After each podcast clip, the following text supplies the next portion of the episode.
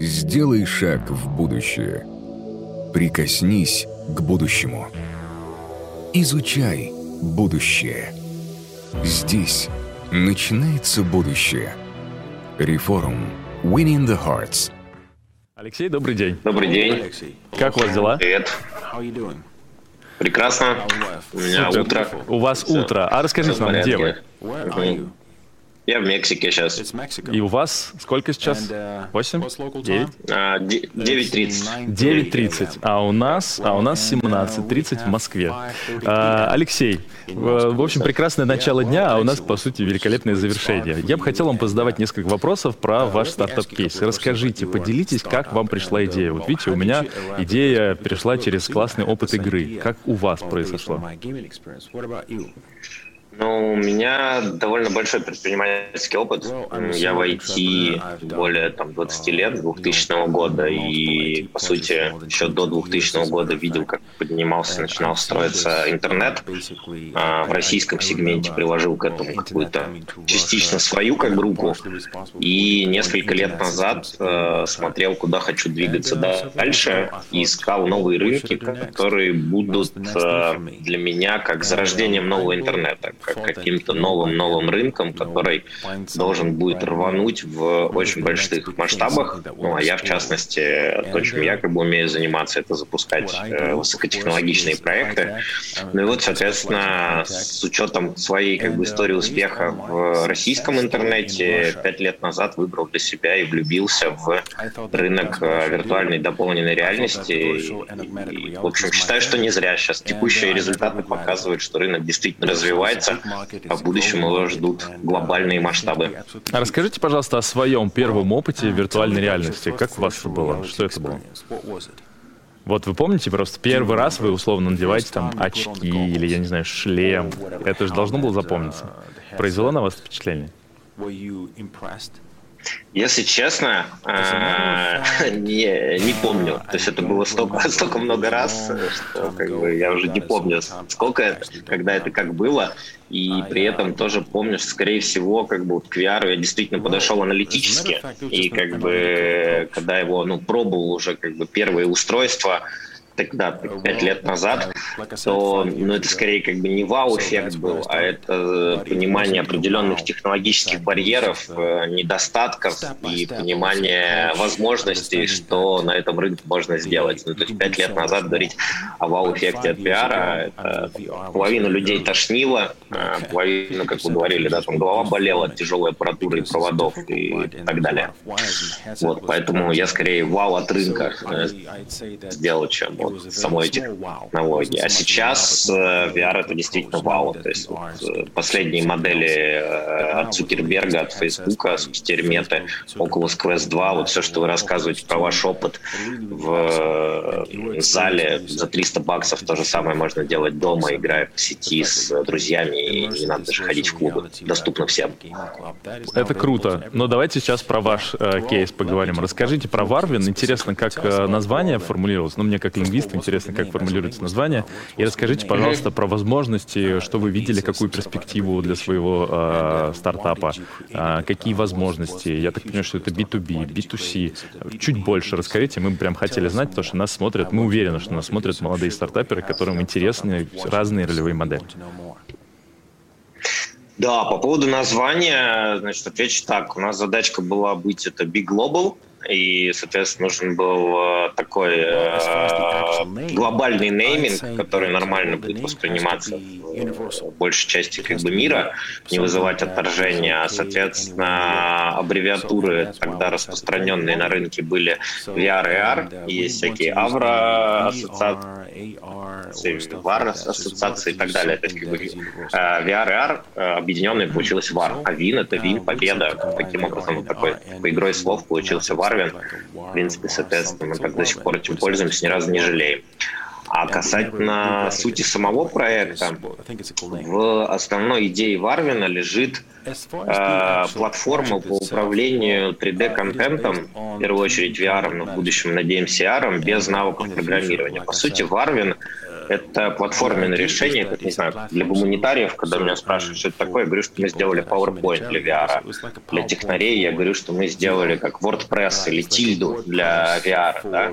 Для там, венчуров я говорю, что мы сделали э, первую платформу для такой прототип для синтеза миров. Вот. И в этом плане, когда мы говорим про применимость, можно поговорить про последние новости на рынке в виде переименования Фейсбука в Мету и метавселенные, о которых рассказывает Цукерберг.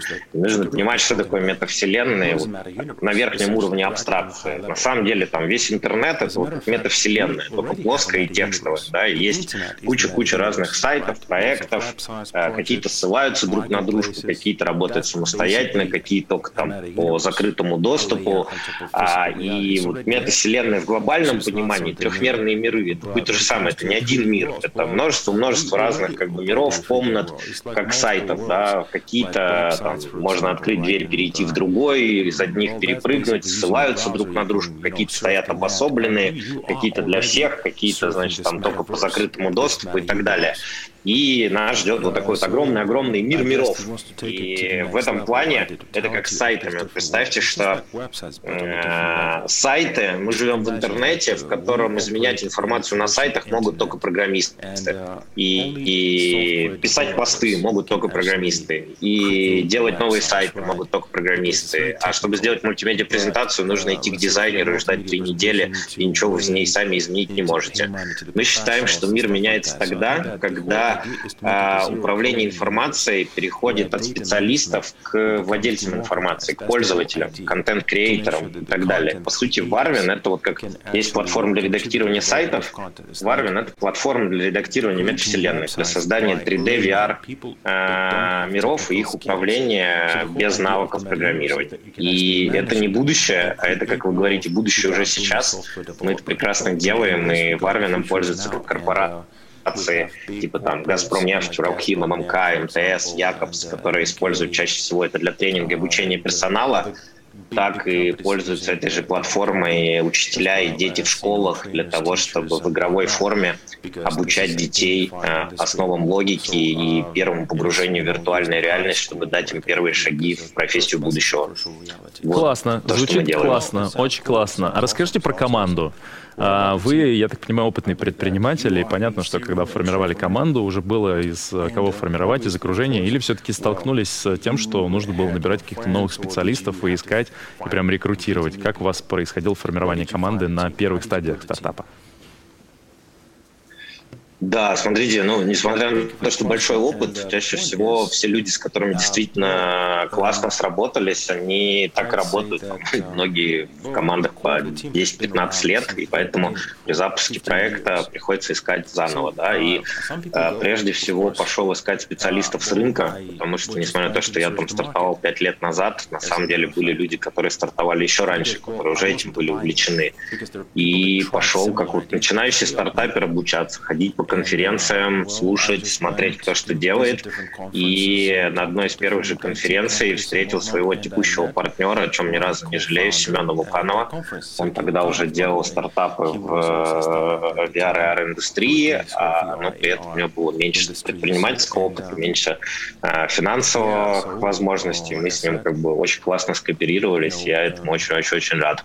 А дальше, да, подтягивал команду, у меня был свой фининвест управляющий Сергей Гостевских, который постепенно тоже стал в сейчас у нас выполняет роль генерального директора, ему огромный э, респект. И уже с рынка начали вот втроем, по сути, нанимать, подтягивать э, э, коллектив, очень-очень классный у нас коллектив, и руководитель по маркетингу, отдел продаж, и еще одного партнера э, технологического сетевого действительно тоже привлекли по старой дружбе и предыдущему предпринимательскому опыту Антону Прусову респект. И 10 лет я пытался затащить его в какой-нибудь из наших проектов, но он не видел в нем технологического вызова.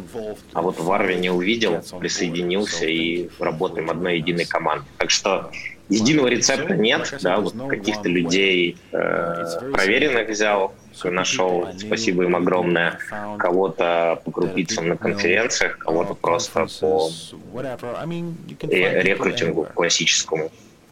Понятно. А какую роль вы видите за основателем стартапа? То есть это идейный вдохновитель. Потому что я так понимаю, что э, бывает э, периодически, когда стартап основывает человек, который в определенной области, в которой он собирается основать стартап, не является экспертом.